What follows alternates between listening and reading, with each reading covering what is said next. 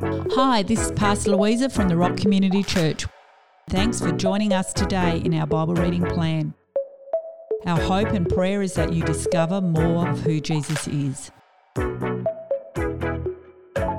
Hello again, this is Louisa, and we're reading through the book of Revelations. We're up to chapter 12, and we're reminding ourselves as we read this book, chapter by chapter, that it really is a book that ha- holds a great blessing in it. It's written so that we get a greater revelation of who Jesus is. And it is also a metaphor. There's a lot of imagery in there, and we're not to take it literally. It's a book that is more about function than the form. And I think um, throughout history, people have taken it so literally and they're looking for the earthquake, they're looking for the rider on the horse, they're looking for the exact thing that happens, and they get caught up in taking it too logically instead of metaphorically. So, Revelations 12, verse 1 Then an astonishing, miraculous sign appeared in heaven. I saw a woman clothed with the brilliance of the sun, and the moon was under her feet. She was wearing on her head a victor's crown of 12 stars. She was pregnant and was crying out in labour pains in the agony of giving birth. Consider this another astonishing miracle sign appeared in heaven. I saw a huge fiery red dragon with ten horns and seven heads, each wearing a royal crown. He was wearing seven royal crowns. The dragon's massive tail swept across the sky and dragged away a third of the stars of heaven and cast them onto the earth. And the dragon crouched before the woman who was about to give birth, poised to devour the baby the moment it was born.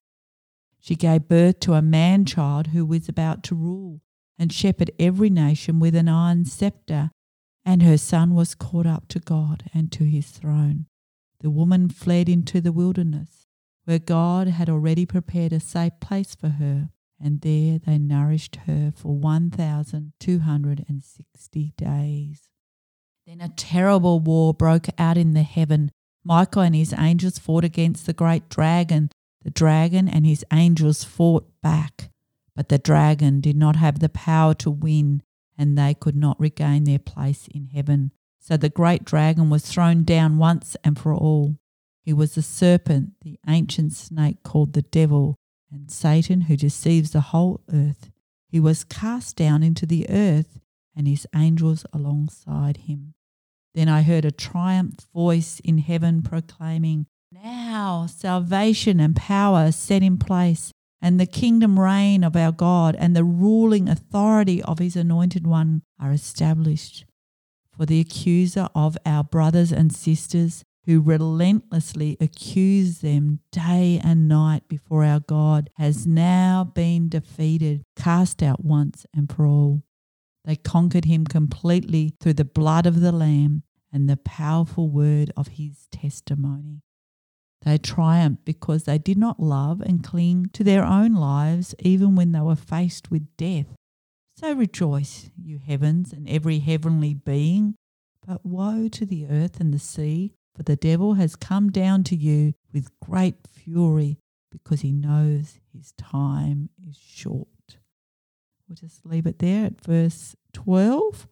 And what's stirring for you when we've read this passage, what's lingering? What imagery stands out to you? I mean, that huge fiery red dragon is very interesting with the horns and the heads and the crowns. But perhaps for me, what really stands out the most is it says they conquered him completely, not through their own strength, but through the blood of the Lamb, which is a picture of Jesus, and the powerful word of Jesus' testimony. That's actually believing what Jesus has said to us is the truth. And then they didn't cling to their own life. They didn't cling to their own truth and what they thought, and their own justifications. But they conquered this big, red, fiery dragon through the blood of Jesus and through the promises of what Jesus has said. What fiery red dragons coming against you? What troubles are you experiencing in this world? How are you trying to conquer them? Are you trying to conquer them in your own strength, with the sweat of your own brow, with your own blood? Or are you conquering it through the blood of the Lamb, Jesus, and through the power of His words, which are truth and light and can set us free? Father God, Remind us where we have gone to fighting the battle in our own strength, with our own power, with the, our own blood, instead of leaning into you and receiving from you and conquering with the blood of the Lamb and the word and testimony of Jesus' promises. That's how we're going to conquer the enemy completely. Help us believe this truth and live into this truth right now, today. Amen.